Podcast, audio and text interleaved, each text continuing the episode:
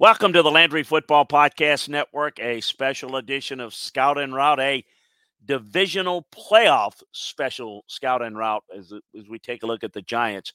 Heading uh, just a short trip, hop, skip, and a jump uh, over to Philadelphia to play the Eagles in Lincoln Financial Field in a division matchup. Uh, NFC East team will be playing in an NFC Championship game. We know that for sure. Who is it going to be? Is it going to be the upstart Giants? Played very well against a Minnesota defense that wasn't very good, or a Philadelphia Eagle team that has been consistently maybe the best team in uh, certainly the NFC and maybe in the NFL.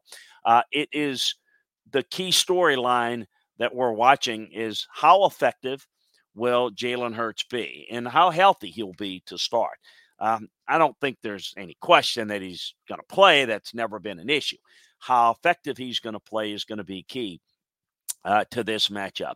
Um, the Eagles have been the better team all year long, no question about it. Can Daniel Jones replicate what he did last week? Going to be difficult. Let's just call it like it is. The Vikings defense is not good. Daniel Jones, first of all, going up against this Eagle pass rush is going to be quite the challenge. Brian Daboll is has done a phenomenal job. I think he's been coach of the year in this league. Uh, he's allowed Daniel Jones and this offense to have a breakout campaign, and it's one of the great stories. But being able to block this Eagle defensive front, this pass rush that brings in waves of guys, fresh guys, um, they know the game plan to prepare for Daniel Jones. Now, getting Daniel Jones on the move, uh, maybe moving the pocket, is something that they're going to have to do. Um, among the quarterbacks with 400 plus passes attempt this year. Jones has the second fewest downfield throws. Um, so I, I, think that if you look at how the Eagles are going to play this, they're going to know how to attack Jones. Uh, they're going to not only collapse the pocket, but I think they're going to rush from the outside in and try to keep him in the pocket as much as possible. I think that's going to be pivotal. When the Eagles pass rush and the secondary – um, they provide a that combined effort gives a big advantage over a guy like Jones. His athleticism could swing things a little bit. The Eagles allowed uh, the fourth most rushing yards, 448, to quarterbacks this season, but it did hold Jones to 26 rushing yards in week 14. So let's see how this plays out. Another matchup I'm looking at is DeVonta Smith, A.J. Brown versus the Giants corners. The Eagles have an RPO offense. They run the football, they run first. Now, a big part of what we need to watch is how effective and how much they're going to utilize Jalen Hurts in the run game because he's a big part of that.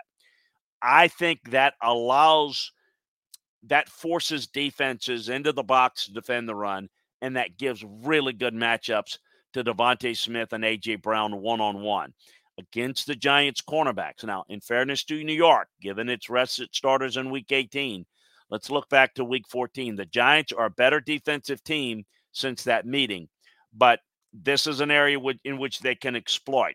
When Hurts wasn't under pressure, he found A.J. Brown and DeVonta Smith open against the Giants secondary. That explosive receiver, uh, receiver tandem turned in nine receptions, 134 receiving yards, and a touchdown each for both of those guys. So this could be a real big key in this matchup.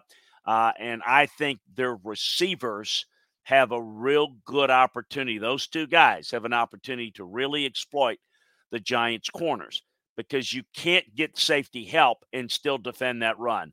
It's going to me to be uh, it's to me is going to be what can Wink Martindale uh, do defensively to create any defensive adjustments that are going to make it difficult. Dallas Goedert is another offensive weapon that they can utilize. So that's another thing to keep in mind.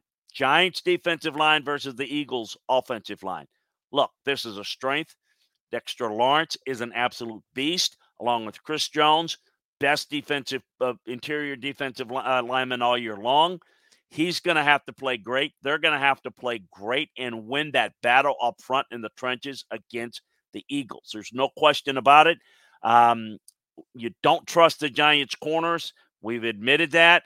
It's the offensive line that the Eagles are so good at as well that the Giants have to win. They have to win that part of it. If they can, they can make this game uh, maybe more competitive. I think the Giants are playing with house money. They're going to play aggressive. The Eagles are certainly more talented. They got a more well rounded roster. They're deeper. They got more ways in which to beat you. I expect Brian Daboll, Wink Martindale to have a great game plan. Mike Kafka, all of those guys are going to really put a great game plan together. They're going to need the Eagles to help the cause. They're going to need the Eagles to make some mistakes. Win it at the line of scrimmage, Giants. You've got a chance here to pull the upset or at least have a chance into the fourth quarter. But I do think the Eagles are the better team. I think that'll play out. I believe if Jalen Hurts is healthy, it's a no brainer. I think if he's not real effective, meaning he's not healthy and they can't run him as much, or if he goes down, then I think it's uh, all bets are off and the Giants have a much better chance.